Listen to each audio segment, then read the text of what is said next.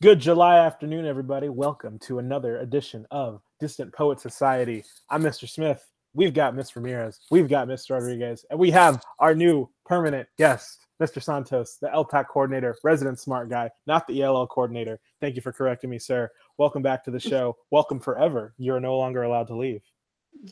Yay, we like one. guys. All righty. Well, today we are going to discuss District 9, which is a 2009 science fiction film directed by Neil Blom Blomkamp, I'm guessing, Blomkamp. and written by Neil Blomkamp and Terri Tatchell. There's some these names aren't even that hard, but I'm not very good at pronouncing names I've never heard out loud. So, uh, brief summary. Maybe not so brief. The story begins in an alternate 1982 when an alien spaceship appears over Johannesburg, South Africa. When a population of sick and malnourished aliens are discovered on the ship, the South African government confines them to a concentration camp called District 9. Didn't start out as a concentration camp, but it eventually became that. 20 years later, during the government's relocation of the aliens to another camp, Wikus Vander Merwe, is that how you say it? They always said it so fast. The bureaucratic um, leading the relocation is infected with an alien fluid that begins to transform him from human to alien. Wikus is taken to um, the MNU lab, and it is uh, decided that they will strip his body down the parts to use in experiments to help humans use the alien weapons. Wikus escapes and hides in District 9. He is united with one of the aliens named Christopher Johnson, who is planning to try to escape from Earth with his son and return home. Wikus helps Christopher Johnson find that same fluid that infected him because it is the fuel to start a small ship that will help the aliens return to their mothership and then eventually to their home planet with promises of a medical cure to return to his human body. Wikus is driven by his selfishness and the plan fails, but he eventually realizes the treatment of the aliens is wrong and helps Christopher Johnson escape to the mothership. It is unclear where Wikus is, as there are many conspiracy theories, but a shot of an alien making a rose out of a trash, uh, sorry, out of trash suggests that Wikus lives as an alien in the concentration camp. A lot going on there. A lot. So, um, as as the resident only person who had never seen this movie before, um, oh, Oh, Mr. also, Ramirez. Miss Miss Ramirez also had never seen it before. Well, then I will let Miss Ramirez talk first About what? The social and historical context? about Oh, initial reactions. Oh, initial reactions. Oh, he's going off script. I Initial will- reactions, oh, snap. Okay. Um, I'm not a fan of sci-fi movies at all. What? Love sci-fi movies. Okay. Okay. so let's just. uh, it, it took me about three days to watch it in small increments. Um, mostly because I think because I'm a, I think because I'm a visual learner. I will admit that movies like that that look like a video game. And movies that are produced by, oh no, I'm going to get slammed on this one by Mr. Smith, by Marvel, I can't handle watching them because I get nauseous. So I mean, that's that's my first reaction. Um, I it took me a while. First reaction, okay. I it was moving way too fast. I'd say like the first half hour. Um, and it reminded me a little bit of The Office, kind of like this mockumentary. Uh, and so it- I was I was fully invested about 30 minutes into the film once all the fast-paced moving um, scenes happened. Um, but then I became fully invested when in his own conversion into a prawn. And then I was like fully in. What about you, Mr. Smith? Um, so I, I I know that I know that everyone was was anticipating an absurd reaction from uh, people that uh, don't like the Marvel movies, but uh, as their as their resident show, I'll be the first to tell you, um, they're they're good. I mean, I've I've seen Avengers Endgame once. Like, I don't need to see it again because the the last like 15 minutes of it is on Twitter that I can look up at a moment's notice. But anyway, um, this movie was amazing. Like, I was very very surprised with how I just had never seen it before. I uh, because it came out my senior year of high school, and I remember I went to go see Transformers two, and I didn't see this movie. So Me too. 18 year old Mr. Smith was an idiot. But yeah, I was very impressed with the movie. funny. I just, for the record, I really like sci-fi movies, but particularly alien sci-fi movies. Oh yeah. Yeah, I just I never watched the Cloverfield movies until recently because I always thought they were like horror movies, and I hate horror movies. But Cloverfield really good. Oh yeah, I can't sit through that. Anyways, um, okay, so moving on to the social and historical context. Yes. What is the social and historical context of the selection? So it's a fictional setting, but in a real place, Johannesburg, um, specifically in an alien slum called District Nine. Um, and I found from Wikipedia, so might not be true. Not kidding. Um, the title and the premise of the movie were inspired by events in Cape Town's District Si- Six during the ap- apartheid era. I did not know that. Yep. Mhm. I also didn't know, Ms. Rodriguez, and you mentioned it in the in the like little recap at the beginning, that it's an alternate 1983 or something. Yeah, 1982. That one was another one from Wikipedia. I wasn't sure of the time frame, and really, I hadn't thought about it because I just kind of thought it like took place in like 2009. Obviously, in an alternate reality because there's aliens. Because of the phones, those phones looked like what we were used to seeing, but apparently it's 1982. So maybe with the the aliens coming, they were able to fast track some of their technology. I'm not sure because they had like Well, If it is 1982, I mean it's important that it's if it is 1982 and not 2009 because um because 1982 would have been right in the middle of apartheid for them. Um, I mean, they don't start repealing some of those laws until like 1991. And that's not to say that what's it called that that that did away with uh, with uh, with racial prejudice and, and discrimination in South Africa. But I think it is significant that that that if it's set in that time, it's right in the middle and that they're trying to critique with the film. Yes. Um, I I do want to kind of uh, jump in a little bit. The the film begins in 1982, but it does smash cut to to, to 20 some odd years later. Oh, right. Because yeah, it's- because because at, at the end, whenever the uh, ship takes off, the the uh, news crew is saying, "Oh, after like tw- after over two decades, the uh, ship is finally moving." But definitely, the the the apartheid is 100 percent the like main driving focus of this.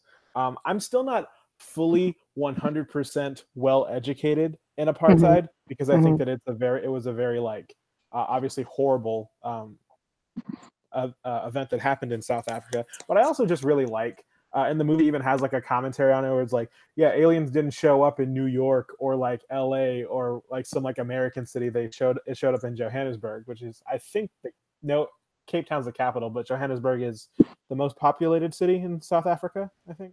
I mean, I I, think it was a, it was a number of things, but I mean, it was essentially like I remember the the number the dates right. It was like 1948 ish to 1991 ish, and they had instituted the South African government, um, you know, led primarily by uh, Afrikaners, people uh, speakers of you know white speakers of Afrikaans, which, if I remember correctly, is like uh, Dutch original.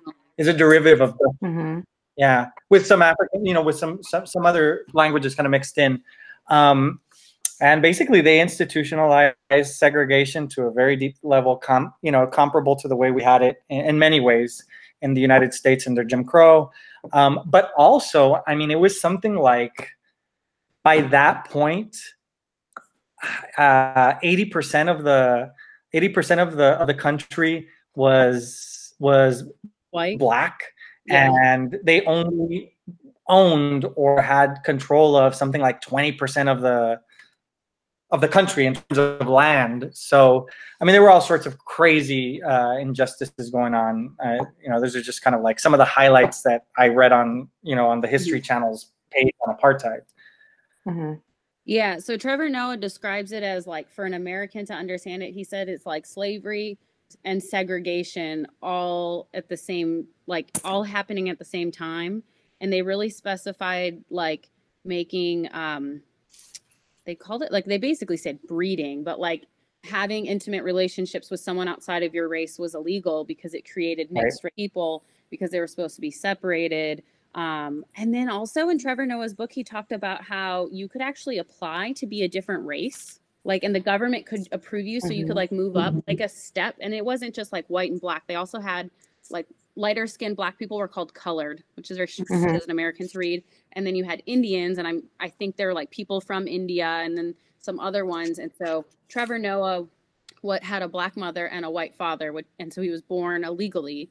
And a lot of people looked at him as colored because of his fair skin, but he was raised by his black mother, but didn't fit in the black community, didn't fit in with the colored community because like they also created a lot of like cultural identities around their race because they they were so segregated they didn't interact with anybody else. Um, and yeah, he said like if your skin was fair enough or your like your hair was straight enough, you could be promoted to like the lighter race and eventually up to white if the government allowed it. I wonder if some of that was because of the family. So apparently, initially, a lot of families got separated. A lot of multiracial families got Yeah. separated from each other because of it, and because they were. They, I mean, they basically were forced to live in different places. And I wonder if that was to kind of, you know, in a, this crazily messed up way, uh, make up for. Not. I I don't want to say make up, but like to to to to find a way to be able to allow kids back with one or the other of their of their parents. Um, they also did the. I mean, it kind of reminded me of the divide by conquer, uh, divide and conquer strategy of the Romans and the Brits because they they they not only, as you mentioned, separated you know blacks from whites, but within the you know within within blacks they were separating Nigerians from Zimbabweans from what's it called and and I've read later liter I I I-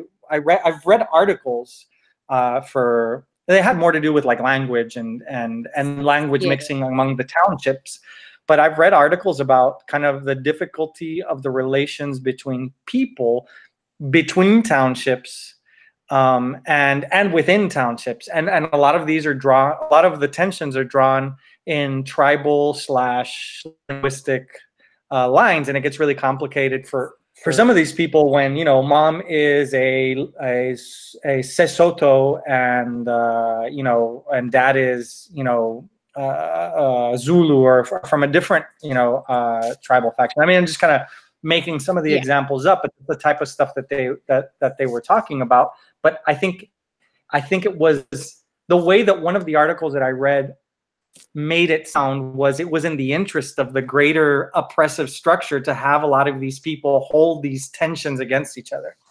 Mhm. Right. Mhm. Yeah. He explained that like so language we- um Trevor Noah explained that language was something that separated people so his mother and him learned as many languages as they could.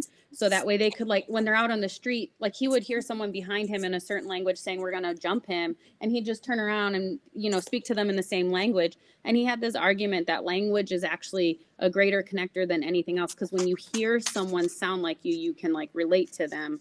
Um, and he said it was for you know the the the group in power in South Africa to maintain that power because if you could get the majority racial group, the black people in that country to hate each other, you keep them separated, you keep your power. And that's Divide and conquer. Yeah. Mhm. Yep. yep. Um, Makes sense. I mean, but there were two types of apartheid. There was petty apartheid, which was taking away very skilled black uh, Africans uh, from their jobs and having them re- being replaced with a white person that might not have been as skilled. And then there was grand apartheid, which brought up the where the Afrikaners tried to make the black people that were native to South Africa embarrassed of their culture because there was the Bantu Education Act of 1953 where they they educated blacks in two shifts and the ratio of the classroom was 56 students to one teacher and they would they would teach them in these 3-hour shifts one in the morning and then in the afternoon and that's where they spreaded this propaganda to them and taught them that they were dumb that they were meandering that without the great white hope of the Afrikaners who came to save them, that they wouldn't have been educated, that they wouldn't have, you know, uh, they, they would have been complete savages without the help of the white people there. And that stripped away their pride in who they were. And I, if I'm not mistaken, I think the natives, when the Dutch first arrived in the age of exploration, they were called the Khoi people, K H O I. One one thing that I also found in like the online discourse about the movie in particular was um, at the beginning when they're talking about the prawns when they first land ahead of Johannesburg. Some of those um, talking head bits were from actual South African citizens, and mm. they were commenting on the Zimbabwean refugees because mm. uh, the the idea was that uh, when there were when there was a large cluster of Zimbabwe people living in South Africa, um, they were relegated to the slums, and so people saw them as less than human. I saw this. I I watched this really really interesting video on how aliens are portrayed in media. Um, but we can we can go back to that later on uh, when we talk about the characters. But I, uh, I I just want to put a verbal pin in it so that way I can come back to it later. Remember it? Like you could have done with the mixtape. Oh yes. Okay. By the way, um, I so I I'm so proud of the Hamilton episode, and I'm very proud of like everything that we talked about. But there's one thing that I neglected to mention, which is the Hamilton mixtape uh, which is a album that was released by Lin Manuel Miranda, who created the musical. Um, and what he did was he did reimagining of songs that were either cut from the from the original, because I want to say there's about seven or eight different songs that, that are cut from uh, from the stage performance. But then there's also reimagined songs. So like uh, "Wait for It," Burr's song is sung, sung by Usher. Uh, Helpless is sung by uh, Ashanti and Ja Rule. Washington on Your Side is performed by Wiz Khalifa. It's very interesting. So it's it's so definitely worth the listen. It's on Spotify. Yes. And this podcast is also sponsored by Spotify. we wish. It is. Um Okay, and so I get the the only thing I wanted to add. So the specific, so like apartheid is a very large concept that happened, which of course we see the influence of in this film. But specifically, what we see is the removal of the aliens from their, I guess, current home, even though it wasn't really their chosen home. And this is what happened with District Six, six the real life event in South Africa. So, based on my research, apparently District Six was an area that was relatively cosmopolitan. So like it had shopping and like people were making money, you know, and they were kind of going about life um, in ways that were very similar to. Um, it was right by the water and it had a pretty diverse population. I think it was majority black, um, but there was still a lot, there was d- diversity within it. And so the government said that they needed to remove those people from District 6 and they were taking them somewhere else, which is what happens with the aliens. And they gave four primary reasons. They said it was allowing interracial breeding, which was illegal because people of different races were living together. They called it a slum, even though it wasn't. And they also portrayed the area as crime ridden and dangerous. And they claimed the district was full of immoral activities, which is exactly what you see in the, the setup of the interviews at the beginning of the film when they're describing District 9. They talk about how it's a slum. They use those exact words. They say that where, where there's weapons, there's crime. They talk about prostitution and all these these things and painting this area as a really bad place when in reality it was just poverty stricken. Um, but in the real life place, District District 6, they didn't have poverty issues. So they removed them and they sent them somewhere else. Um, all the non-white people. It was only made up um, 1% of the population was white. And then they just mm-hmm. declared it all white. And apparently, a lot of it was kind of left abandoned until after apartheid ended. And they started kind of rebuilding it. Uh, in, in many ways, I mean, to kind of broaden this out a little bit, in many ways, a lot of what you describe reminds me of the relationships that, for example, the Australian government had with the Aborigines and, the, and that our own government had with the the Native Americans, among other, you know, kind of colonial type situations. Um, and a lot of, you know, a lot of it having to do with relocation. Um, well, I can get into it a little bit more later, but I mean, if you just look at the history behind the Cherokee Nation and how their rem- their, their removal went down, I mean, you, you see a lot of the similar, uh, a lot of similar things. And one of the things that caught my attention it, eh, not just this time but the, even the first time that i watched this movie was the attempt at legal justification to do all of this. I mean we can kind of get into some of those details later on but um, but it but it but it plays a it plays a really interesting part in the narrative. Yeah it was the whole thing about we we we can remove them but they have to sign this. We have to tell them. And they just they don't even need the aliens to sign or understand. They just like call it their scrawl.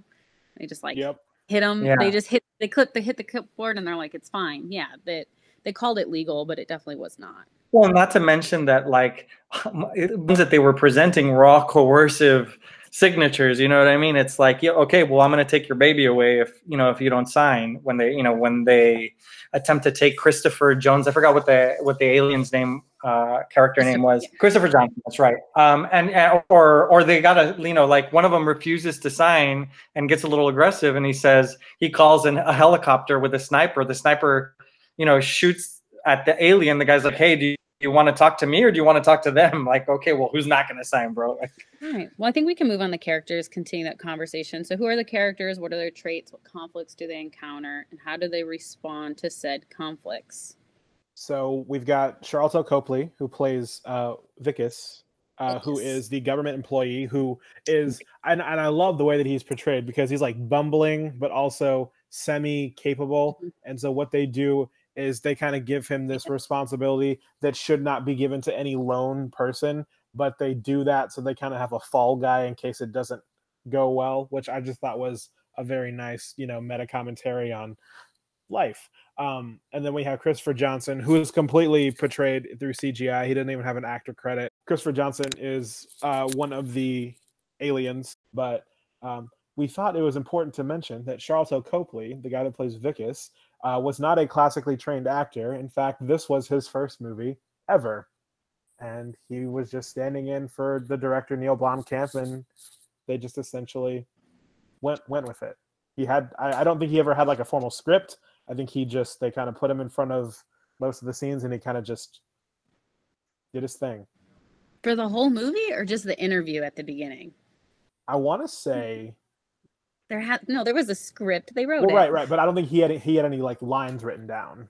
Wikus is is and isn't a government worker. Like, yes, it seems like they're representing government, but it's actually a contracted private agency that he's working for. In other words, the he is the agent of a multinational corporation named Multinational United or something like that.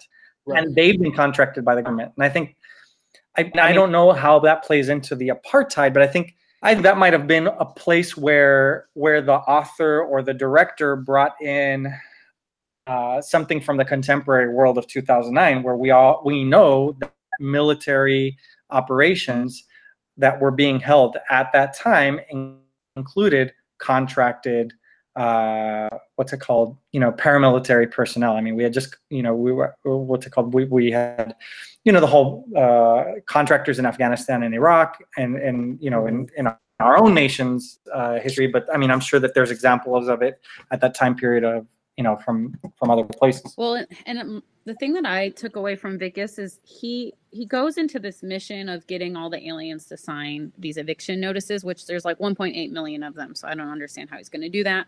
I imagine it was going to go on for a while, but it only lasted for a day. But he he talks about how like you can find a way to like convince them and talk to them, and like you don't need to use like weapons because he he criticizes one of the the, the contracted military guys. Um, he mentions like you have too much ammunition that's over the limit. And he always he, you know and he talks about like we can we can kind of like offer it's cat food. They like eating cat food. Um, and we can give them these bribes and be nice and but then he like he holds so much prejudice against the aliens. He like he still gets like when they don't listen he starts kind mm-hmm. of he threatens their life yeah with the the helicopter. And then he he uses the he calls them prawns instead of aliens. And like the the minute he starts turning into an alien because he couldn't even imagine well i mean obviously his life would change drastically but um because he's married and he he seems to really love his wife but like he, he's got like a lot of hate for aliens in him even though he came off as very kind and considerate. He has the best character arc because he starts off as this like bureaucratic naive guy who's just you know he's not the guy that's putting these policies into place, but he's going along for the ride. And you know, he's going, you know, to getting all these signatures. And then as he converts into an alien himself, he's starting to see how they don't see him as a human anymore. And it made me think how many times in this country or any other country when how many times do we not see refugees or immigrants as people and but you know but then all of a sudden he goes from just being this naive guy to turning into an alien and then he mm-hmm. becomes this revolutionary for them leading you know the revolt against the bureaucracy but not not like right away because i was No. watching it Mhm. and when they're going to get the fluid and then as you know i'm like all right he's on the alien side he sees that this is wrong like he's with an alien who sees all the terrible experiments they're doing on aliens and he knew he knows it's wrong and then the minute he finds out that christopher johnson is like well it's actually going to take three years because i need to help my people first and then i'll cure you he just totally set he leaves him for dead Yeah. basically and then Yep. he kind of like kidnaps the kid i felt so bad for the kid i mean the kid alien and yeah i was really frustrated it took him a long time to like come around to the aliens It's almost like he doesn't want to get his hands dirty. Mhm. Well, no, I can't even say that. He goes into one of the shacks and finds like an egg hatchery for yeah for these For- for aliens. And he himself engages in the act of aborting them, and and that itself is a euphemism, which is a whole thing I want to get into when you know at some point today. But like, um, and then as they're like setting the hatchery on fire, you could literally hear the you know the the hatchlings dying, and he's like, oh, it's like popcorn. They go pop. I mean, he's making light of it. So, you know, I, I at first I was like, oh, you know what, this guy is kind of sim, you know, somewhat sympathetic. He wants to protect life. You know, he doesn't. He he wants to hold back military action. But then after I saw that, I was like, well, maybe not so much. Like kind of like Miss Miss Rodriguez said. You know, it in in my opinion, it really takes a while to to come around to being kind of an ethical person.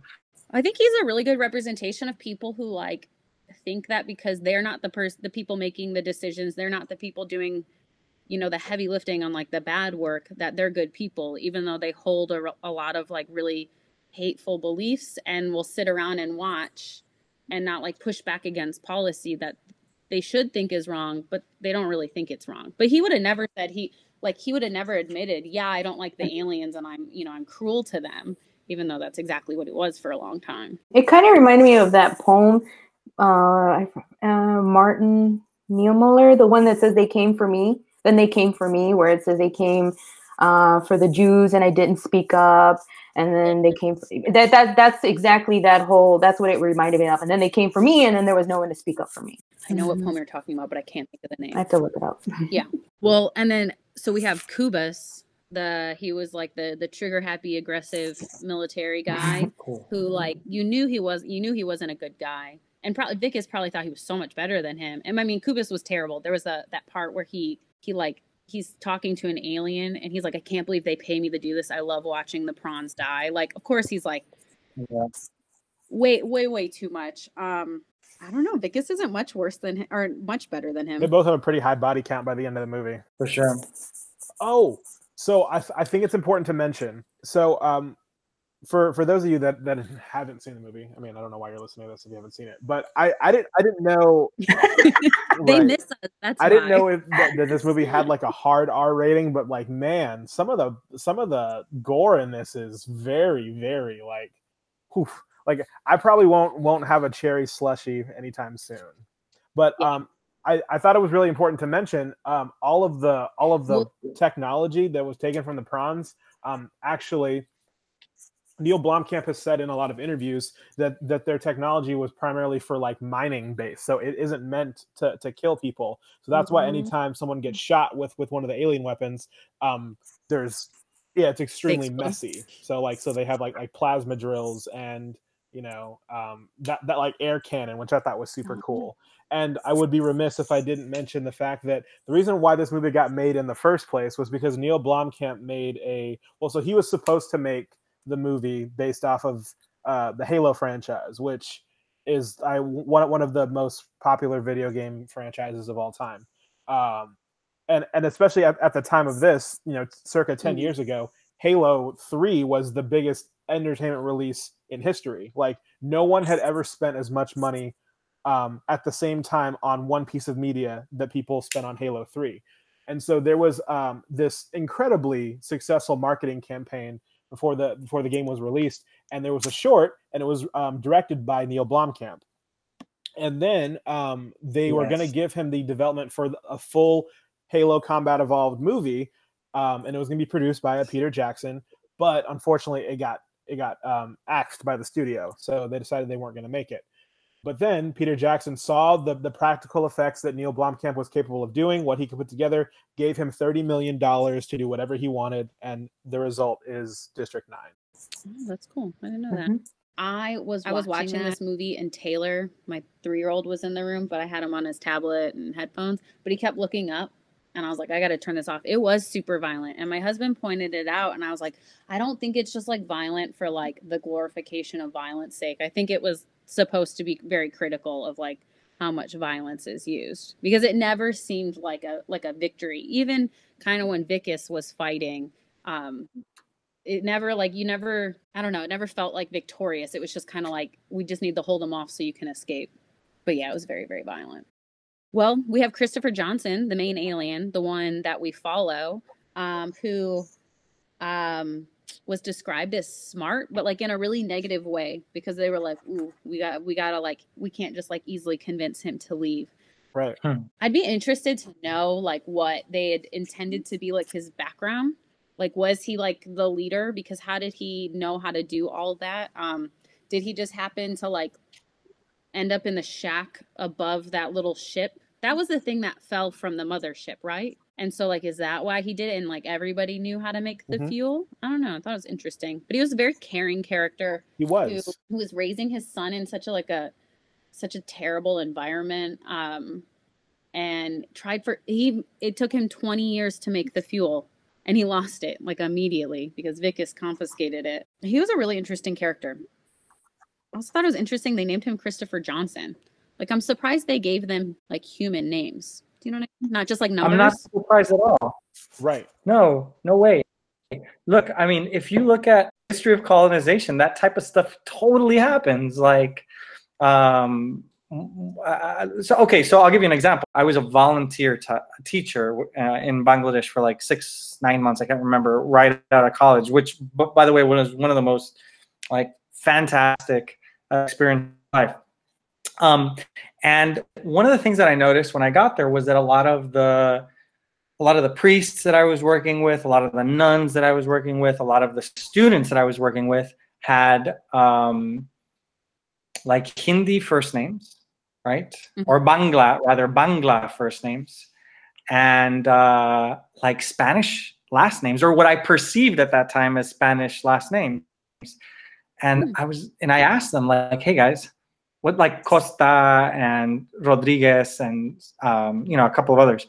Um, and I was like, "So how did this happen? Like historically?" And they're like, "No, it's Portuguese. There were there, there was a point at which the Jesuits shown up, and basically anybody who converted to Christianity at that time adopted a Portuguese last name."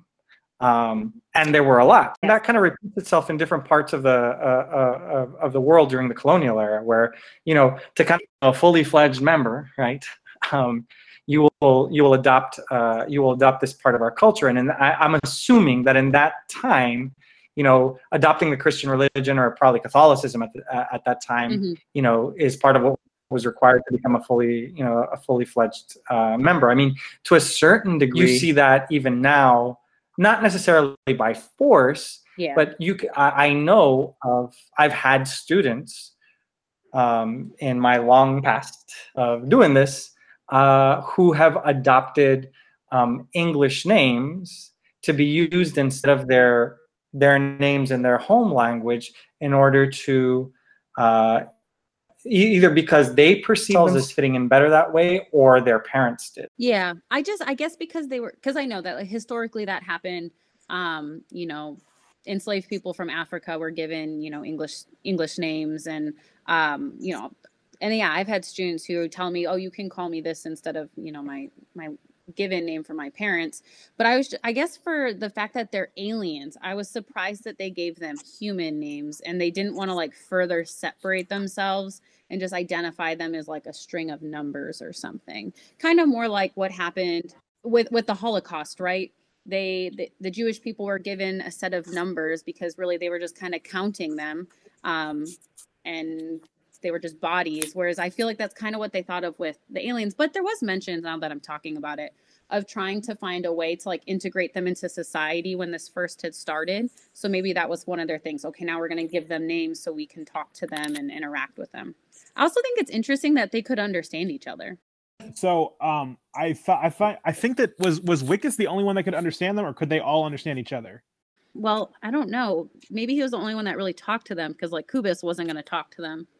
Because apparently, if Mm-hmm. you if you don't have the subtitles on, it doesn't give you subtitles for what they're saying. But if you turn your subtitles on, it'll show you what the aliens are saying. But uh, but I also read that the the way that they that they made the aliens talk, uh, like they're, they're like sound effects, was from rubbing pumpkins. What?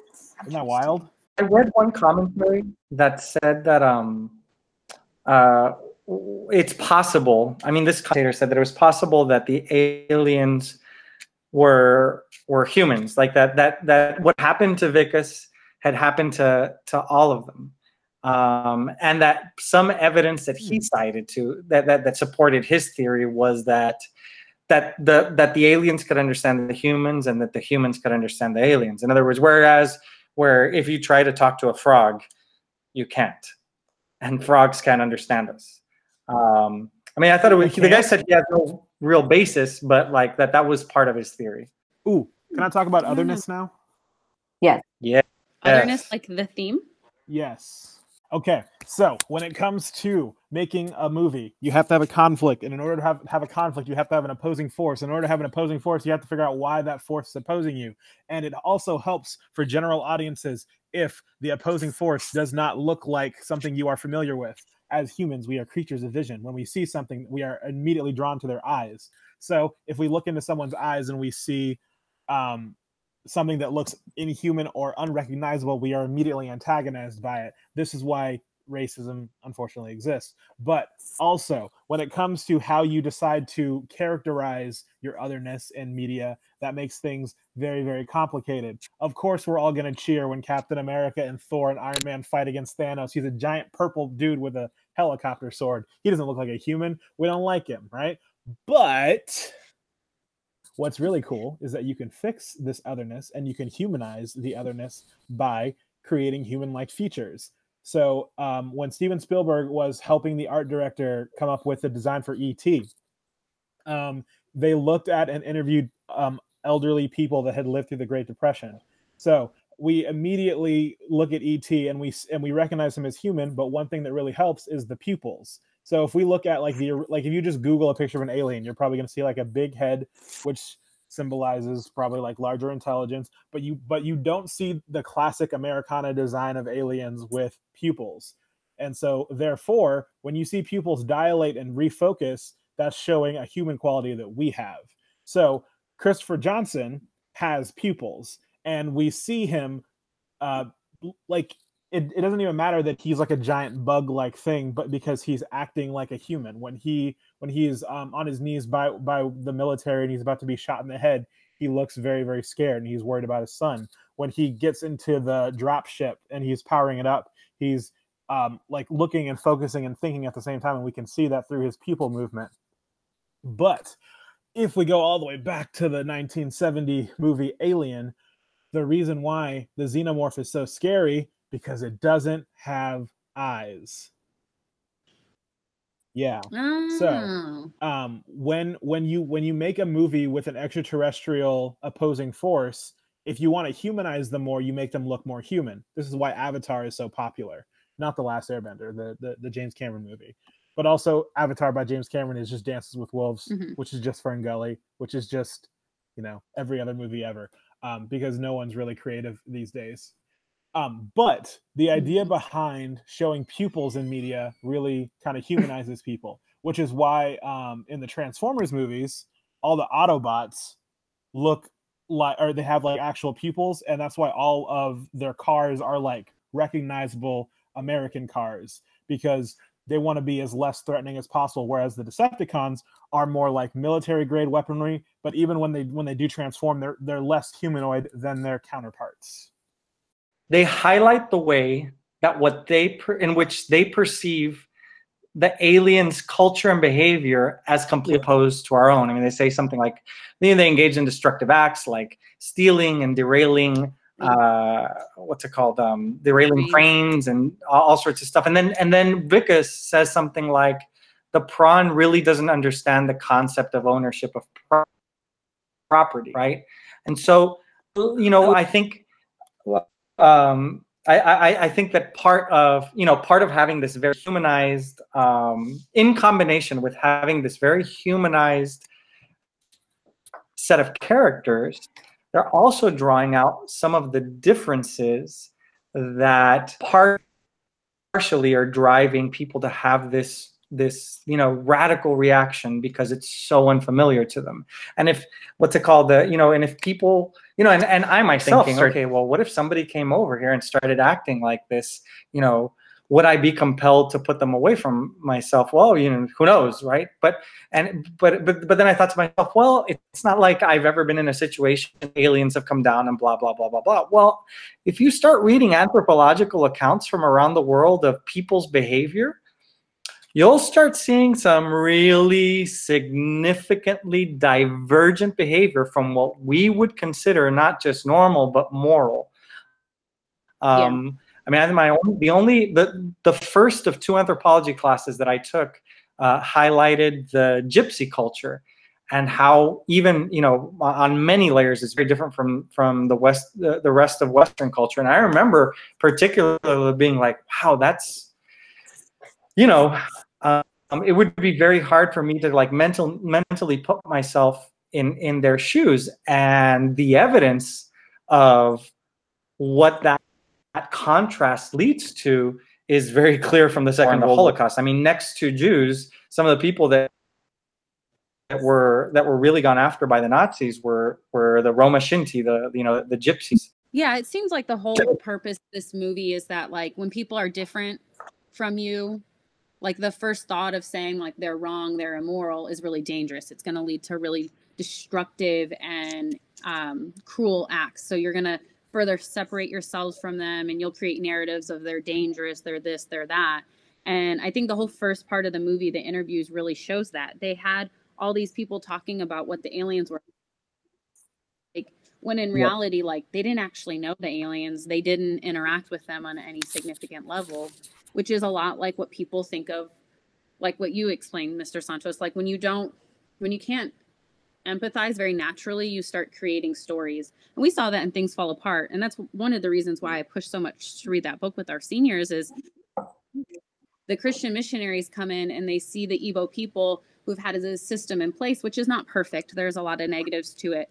But just because they do a couple things that are harmful like killing twins and um, you know a human sacrifice with ikemefuna uh, which are terrible things they just assume everything they do is terrible and they will they they choose to kill them instead of trying to get to know them and like find a way to coexist otherness is always super interesting because I think it's a really important theme that we see in. I mean, I, I would say probably it's one of the more common themes in in just any media in general. But like when it, because I I love that this movie didn't just it wasn't just saying something about like South Africans and the Zimbabwean people because there's there's the South Africans, there's um, the prawns, but then there's also the Nigerian warlords, and so I think that that kind of shows how Yeah. well because I I remember reading I think I- it was on Twitter or something. It was like I I love that like the beginning of District Nine uh, is so realistic because aliens literally show up and no one just like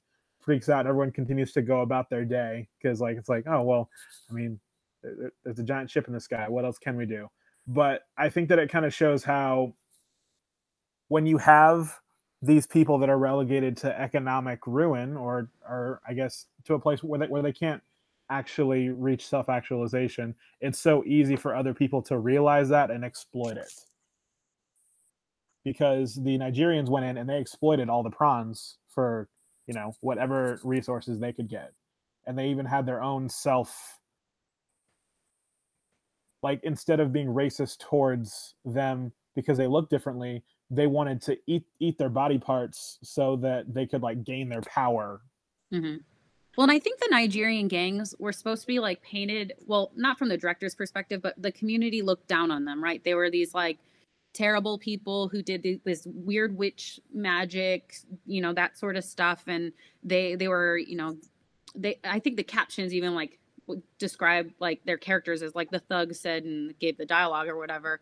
Um, but really, what they were doing was no different than what MNU was doing. MNU was performing experiments on the aliens to try to understand their biology so that way they could use their weapons because the aliens' weapons didn't work when humans did it. And so everybody thought the Nigerian gangs were bad, but in reality it's like that large corporate corporation was doing the exact same thing. Oh, absolutely. There was moments where I was like, why are the Nigerian gangs here? And I was like, oh, what's going on with this? Like you don't want to just like paint this picture of like, oh, Nigerian people are going to eat aliens if they come here, but when I thought more about it, I realized what was going on. Well, and on top of like, the, I mean, because we're talking about the construction of otherness, right? I mean, uh, which uh, which which we, you know, humans actively engage in on a you know on a day to day basis, whether they admit it uh, to themselves or each other or not. Beyond that, I think beyond, there's also the question of if if if we construct otherness, how do we construct personhood? In other words, by, you know, by what criteria do we what criteria do we use to assign to a, a being right the the rights responsibilities and privileges that that we would give to other uh, human um, beings right? I mean how, how, what is it that what is it that makes a person a person worthy of these um, of of these rights right? And of course every time that we've come into like a colonial context situation um, that's that that stuff that type of stuff has come up. But i mean it also comes up I, I, because on that question on the question on what makes a person a person or what makes a human or human or however you want to frame it a lot of policy hangs on that um, and pretty explicitly. I mean everything from well, everything from civil rights to even like abortion laws to like you know all sorts of stuff. I mean and that even gets touched on a little bit in the film. You know he they're about to shoot the little kid the the, the baby uh, Christopher Johnson's child, mm-hmm. and uh, and he's and and Vic stops him. He's like, "What crazy? You can't do that. You can't shoot him now," implying like he's been born. we can't do what we used to do with to the eggs before they were born legally. Um, so I think mm-hmm. you know, I think one of the questions, uh, you know, b- b- behind you know behind some of these themes is what constitutes uh, what's it called? What constitutes a being worthy of this concept personhood implies rights, and how is it that humans assign this, and what type of messed up stuff happens when you you don't properly assign or not assign this to beings, right? And I, you know, the answer is pretty clear from you know from the movie. Yeah, I think that's a really important question that, that, that needs to be asked. What what makes a person a person?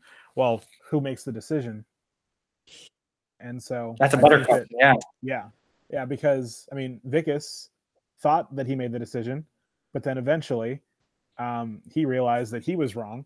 And, you know, I mean, I've been learning, or uh, all, all these words have been thrown around in this, in this space of, you know, cultural unlearning and relearning, but one that um, will never probably not leave our, our daily vocabulary now is cognitive dissonance. The idea of when you are you figure out that something that you knew to be true is no longer true and that and that overall reaction of that um, and the process of doing that. So we see a lot of cognitive dissonance happen with Wikus only but that's because he's our he's our point of view character. But no one else in the in his except for um whew, i'm really glad that they didn't kill his like assistant guy because he didn't have like a bulletproof vest on and so i thought he was I thought he was just gonna get like domed by oh. a random shot, but but yeah. I love that they kept him alive, and I loved that um it, it, had that little like talking point at the end where it's like he was the one that like whistle blew that they were mm-hmm. doing the the genetic ex- experiments on on the prawns. Um, but it I, seems I like, like with his character. It seems like he got in trouble for it. Yeah, he's in prison because like what I, I, imagine they charged him with like exposing government secrets or whatever instead of whistleblowing some form of treason. Yeah, yeah. Well, and his wife kind of Wikus's wife yeah. kind of seemed to be on his side by the end of it. Like at first she was very disgusted by all the things they were saying, but she kind of I guess probably sat with that cognitive dissonance and like learned that you know aliens aren't as terrible as they made them out to be and so if her husband is an alien like she still loves him Mhm. Yeah, I was gonna say that one theme that kept that I kept thinking about was that bureaucratic policies aren't always just. And when you reflect that on some of them, you know, apartheid, the Holocaust, slavery, colonialism, Jim Crow laws were all legal. That doesn't necessarily mean that they were right. And legality is a matter of power, not justice. And I think the the theme and also a connection to today is that we have to be vigilant of these things so that we can speak up against them. We always look at, you know, there was a quote, um, a post that I saw a while ago that said, you know, if you lived during the time of Anne Frank, you would want to speak up against the Holocaust. But we're also living in a time right now that's very interesting and wanting to bring justice, you know, to um, Black Lives Matters and immigration and you know we're we're learning and relearning on how we can go about and make things better and we need to speak up and now's the time we didn't have to live in the time of Anne Frank now is the time and I think about you know the immigration practices at the border and kids in cages and the Muslim ban these are things we need to speak up against and just because they're legal doesn't mean that it's right Correct. Mhm. Correct. talking that a little bit because some of these Well- things, some of these decisions that become legalized themselves aren't really completely legal. I mean, if I'm if, if I'm thinking about kind of the the I'm going to think a- about a couple of things. The legal justification that they use for the eviction of the of the aliens is whether you know is the fact that they've served these people with eviction notices that were signed and they they consent to it. Well, the consent is completely contrived, in many cases invented, and obviously coerced. And in history, that type of stuff kind of plays out. You know, the United States and it's dealing with the Cherokee Nation at a certain point in the early 1800s decides that it's gonna kind of mimic um, American society in certain sense, establish um, I think they establish borders. If I'm if if I'm correct, they they establish a, a, a formalized government. Um, they they establish a script for their language and end up. Uh, it was a syllabary, and they end up uh, starting up a newspaper and and and translating the Bible, and um, and they had like a ninety something crazily high, like a ninety eight percent literacy rate in like twenty years or whatever, something never heard of in, in, in terms of literacy in Earth's history, and um, and so they were they were they were able to establish should have been recognized by the Western world as a legal state, which a lot of the other uh, nations on paper couldn't. Right. So the gold, you know, gold is discovered in Georgia or somewhere, you know, some somewhere where they were, and basically their land people were trying to take away their lands um, and i think they sold you know some of the leadership in the cherokee nation sold big chunk of it off for five million dollars and everybody decided was unjust so it went to the supreme court the supreme court said that taking those lands was unconstitutional and mind you the Constitution is considered the highest law of the land, and the Supreme Court being their interpreters. And President Jackson and Congress still took it. Like we have no problem breaking. You know, these types of forces have no problem breaking their own laws to pull this. You know, to to pull these kinds of things off. And I don't think I think that the story doesn't really present much of a different. Uh, you know, I, I think that that that the legality was a very thin veil on on the part of the uh, of, of MNU or whoever the authority was.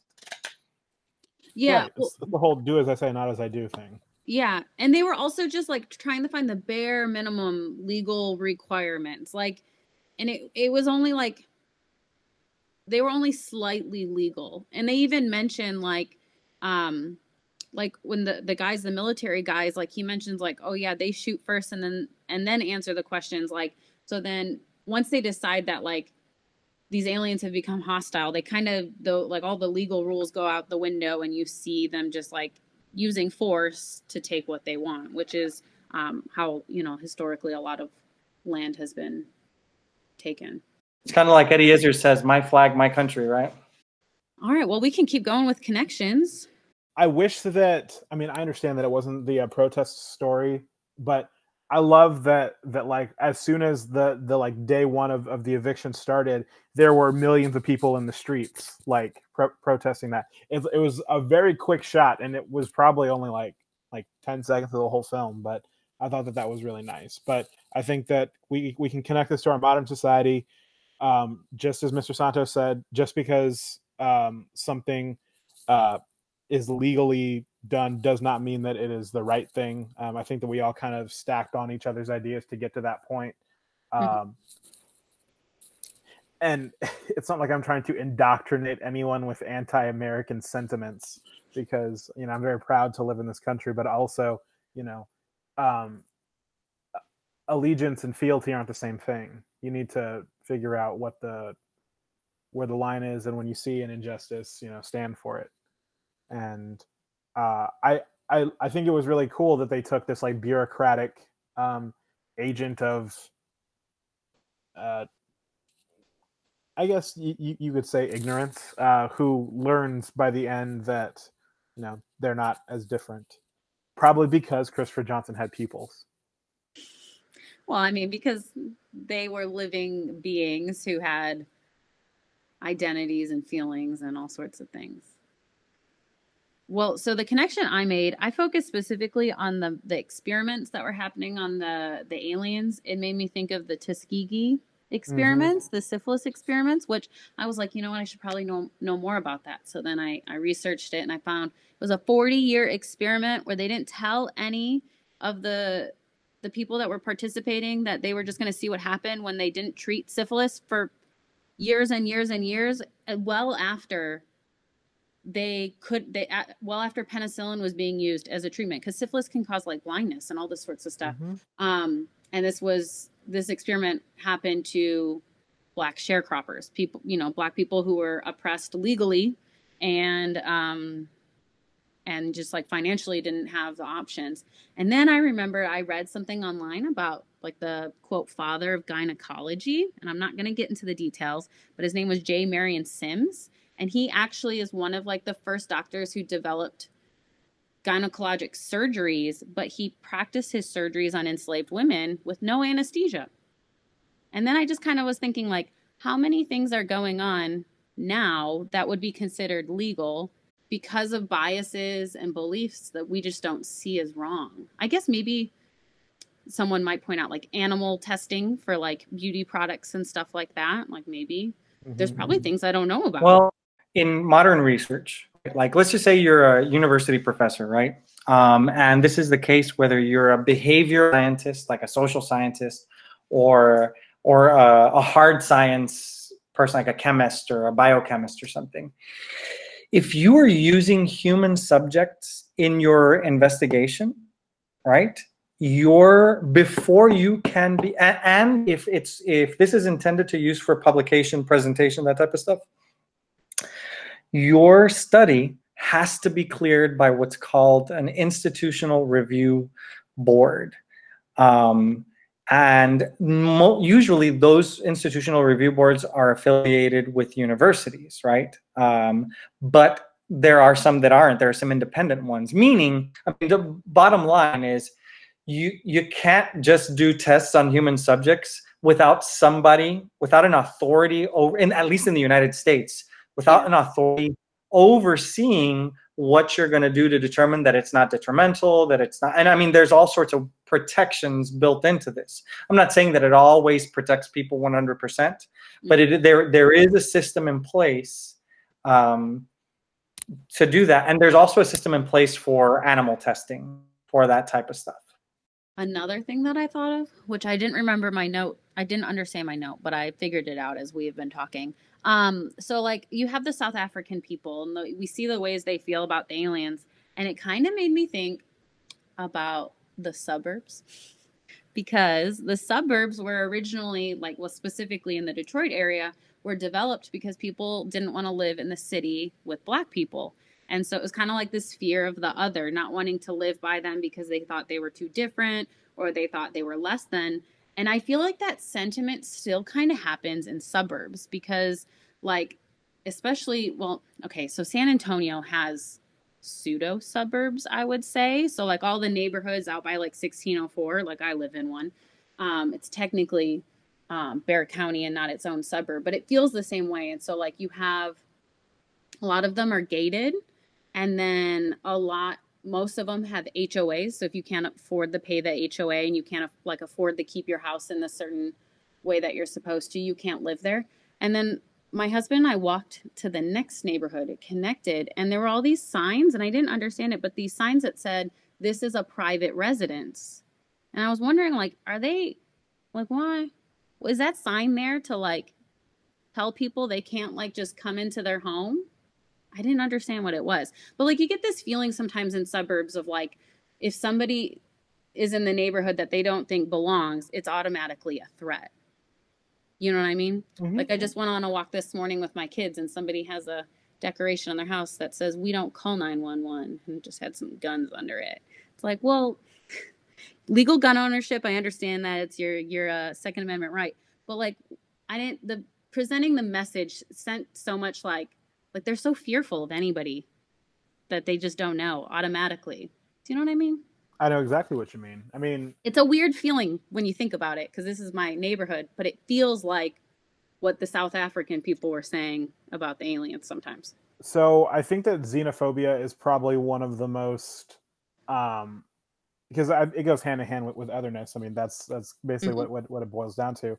But I think that that xenophobia in society is just it's always been very rampant. I think that um, laws and policies are kind of created to either pacify that or to exacerbate it. So the whole uh, I know that it just came out yesterday that the couple I think it was in St. Louis the ones that were brandishing their guns um, at, at the protesters who weren't even at their house but I understand you know you're a legal gun owner do what you need to do but also don't don't point a firearm at anything you don't intend to to kill.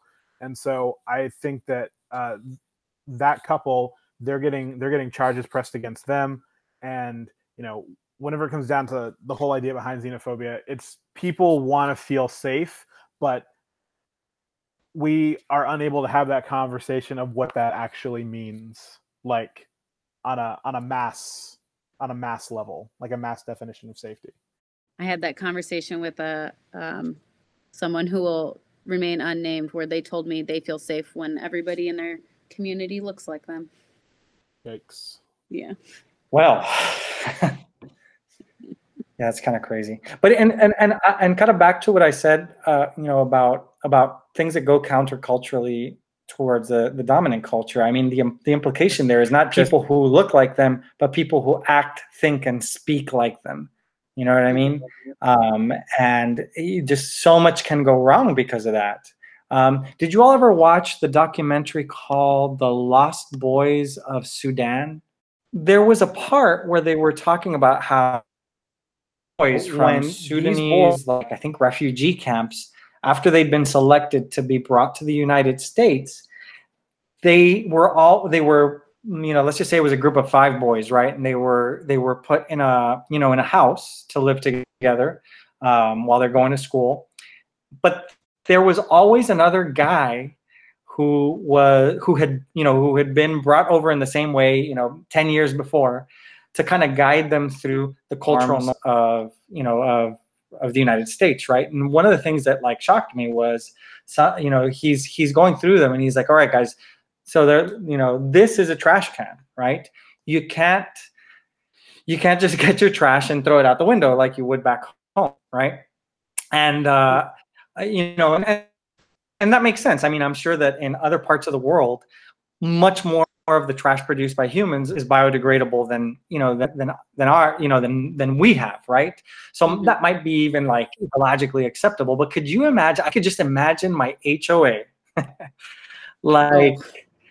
You know, I could imagine the letters that I would get if I started just dumping out and and and not knowing any better. You know what I mean? Just started dumping out uh, trash from my from you know from the side of my house. Now, you know, I can't I couldn't blame somebody for engaging in that type of activity if they weren't familiar with, you know, with the context. On the other hand, it's the lack of knowledge of the you know of, of the other person's context that leads policies to marginalize them as well and i think that you know not only do we as people need to be able to be comfortable with people who quote unquote don't look like us but i think we also need to become as human beings informed about the lives contexts and cultures of people who don't act like us and talk like us and think like us. Um, and it's not easy right? I mean who's got the time to start you know digging into like anthropological accounts or you know or watching every single documentary you know made about this? But at the time if there's somebody in your community who doesn't look think act and talk like you well it might be a good idea to start looking into it yeah i mean i went to middle school and i became friends with a muslim girl and learning about her family's like religion and culture and traditions was mind blowing to me in middle school. I never knew anybody that wasn't Christian. And I think that really helped me grow as an adult who was accepting of like just naturally if I meet someone who's a different religion, it doesn't throw me as much. Um I mean, I haven't met everybody of every religion, so I can't say that I'm going to be I meet every single person, but um mm-hmm. yeah, I think it made my life a little easier. I was able to just when I learned about someone practicing, you know, a different religion wasn't that big of a deal. But it was because it was a big deal when I was in middle school. I think a great point of contact between cultures is food, in my mm.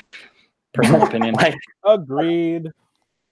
Like learn people can learn to love each other by breaking bread like you know, like nothing else.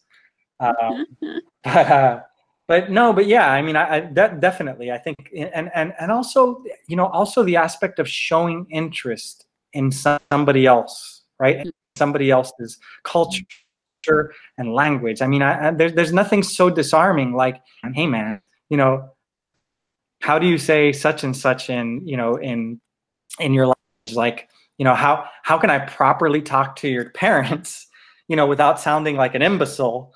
Mm-hmm. um, right. you know in, in in in your language. I mean that's that's very i don't want maybe disarming is not the right word but that you know that that that positions you and that other person in a in a stance that demonstrates that you're not there as a threat and neither are they.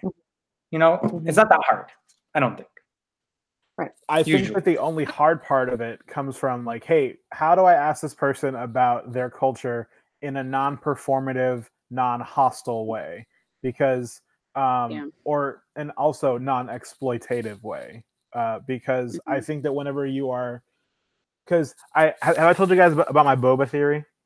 So I have a theory that no white supremacist in history has ever had boba tea. and I know that that sounds silly, but but like I mean, you got to think when when it comes to so white supremacy is the idea that all others are inferior, right? So why would you change what you know to be culturally true, even when it comes to something as simple as flavor palette or texture palette, to something that is completely unwhite? I don't know. I feel like white supremacists could. I still, I wouldn't say that they don't like explore other cultures. Panda Express doesn't count.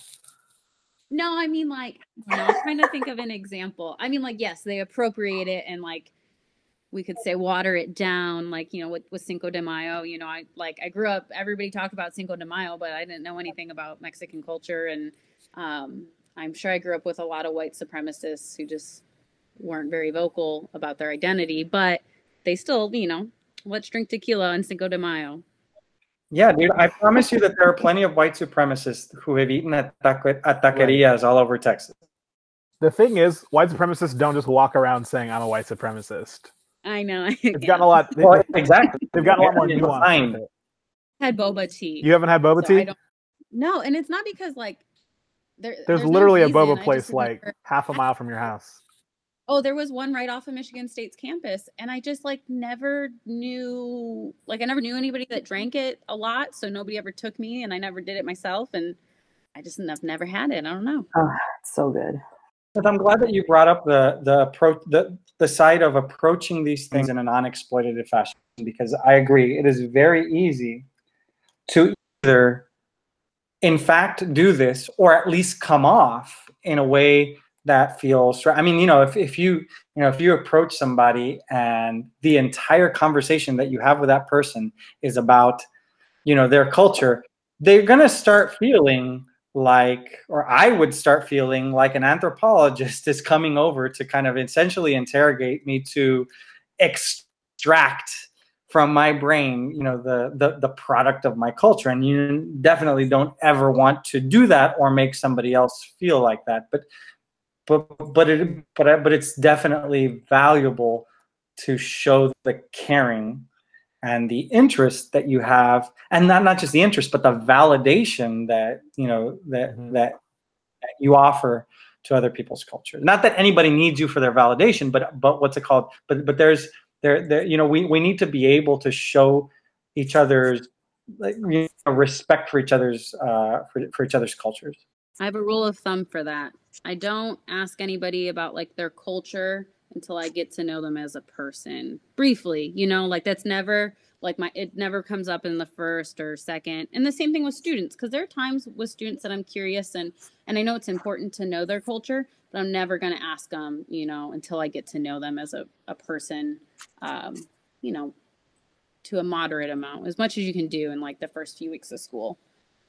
That's a good rule of thumb. The only context in which i break that sometimes I do ask about students' language and and the way their language is structured because it helps me.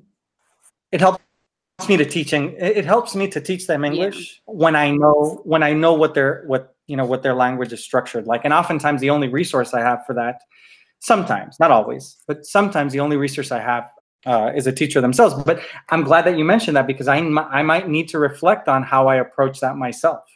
Mm-hmm. Well, I think when you're teaching them English, asking them about their, you know, their their home language is it's not like a necessarily a cultural question at that moment. I think it's kind of a teacher question. Like when I have a, a student who walks into my classroom after I, I ask them, where are you coming from? You know, what school or what class, you know, what teacher. So I think kind of that that's it's that type of question when when we're talking in a teaching context, especially with ESL. All right, guys. Any other thoughts about District Nine? It was really good. Um, it's and so I told um I told a colleague that we were doing this, and he's like, you know, I always thought of Neil Blomkamp as the science fiction version of M Night Shyamalan, where like his first movie was amazing, but everything else has kind of been like a, a miss. Because I mean, he has he's made like Elysium, which was the Matt Damon movie, and that one I think is about class divide. Yeah. Um, so that one's kind of interesting. But I've never, I don't think I've seen another. Oh, and then Chappie, which I have seen bits and pieces of. Oh. And but but I, I don't think he outdid this movie. I think that this was probably his. I think that, that this still remains a very great movie, even if you're not willing to like look at the um, clear overt uh, theming in it and just look at it as a science fiction movie because I don't I don't even remember the marketing for this movie. Um, and when I when I go back and look at it, I'm like, I, a, a movie about racism, but they use aliens instead. Why was this not my jam? Like, I mean, full disclosure, the only reason I even know about this movie is because a professor in college assigned it with for a class period to discuss. How cool is that? Yeah. Yeah. So that was probably 2010 or 2011 when he assigned it. And I remember I had to like find it on a bootleg website because I was a poor college student who wasn't going to pay for a movie for a class. It was teaching literature, um, and my professor specifically focused on teaching literature to Black students. That's so cool. Mm-hmm. I'm going to say that, you know, when you think of South Africa, a lot of people make a connection to Nelson Mandela. And, you know, if you can get your hands on a biography of him, that's great. There's also someone that I read about that I, and there's a movie called Cry Freedom uh, with Denzel Washington in it. it. You can learn a lot from it. It's the movie of Steve Biko, the medical student from South Africa who led um, the South African Student Organization, and he wanted to counteract Bantu education in South Africa. And um, one night when he was with a friend, um, he got pulled over by police, and the police found that he had um, anti-apartheid pamphlets and flyers in his car, and they arrested him. They beat him. Um, three weeks later, they decided to all of a sudden care about his, you know, physical uh, status, and they transferred him to a hospital, and he ended up dying. Um, so the movie Cry Freedom is about him. Um, they say that he died due to a hunger strike, but it was really due to hemorrhaging in the head um, from all the blows that they gave him. Um, also, there's some uh, pop culture songs written about him. There's Biko, a song written by Peter Gabriel, and also the one called "Stir It Up" by my favorite, one of my favorite rap groups, a tribe called Quest. Um, also, um, The Power of One. I think I mentioned it once in a podcast. It's a movie, but it's also a novel by Bryce Courtenay. Uh, very good movie uh, about apartheid in South Africa. And the one that I found this Easter egg on Netflix, and it's called Looking for Sugarman. And it was a 2012 movie about a singer by the name of Rodriguez, who, by the way, Miss Rodriguez, he was born in Detroit, Michigan. He's uh, from Mexican uh, immigrant parents. And in this film, he it was they were he they were told that he was killed that he killed himself on stage like he pulled a gun and shot himself. But i'm not going to give it away as far as what the surprise is at the end. But this guy his the writing of his songs is very comparable to that of bob dylan.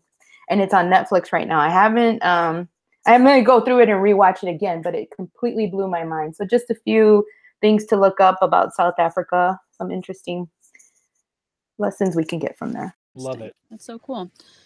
Somehow, the book that I read this week did not connect, but Trevor Noah's autobiography, Born a Crime, does connect, and it's very funny and a very good book. Um, so, if you haven't read it, you should read it or listen. Yes. To it. It's a, I think it's an Audible book. Yes. you can get your first one free or whatever.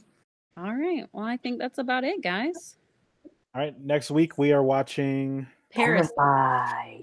Finally! Oh my gosh. Okay, so I haven't got I haven't seen this one either, so I finally get an Mm. excuse to watch it um, because it's been like it's been on our watch list, literally in our queue for like weeks. Um, but all right, we get to watch Parasite. It is on Hulu. With It is. thank you. It's on Hulu. Yes, it's streaming on Hulu, and it's a very good movie. It is in Korean, but everybody can read subtitles. It is Yeah. really good. All right. Well, thank you guys. We'll see Yay. you next week. Be well. Stay safe. Stay safe, y'all.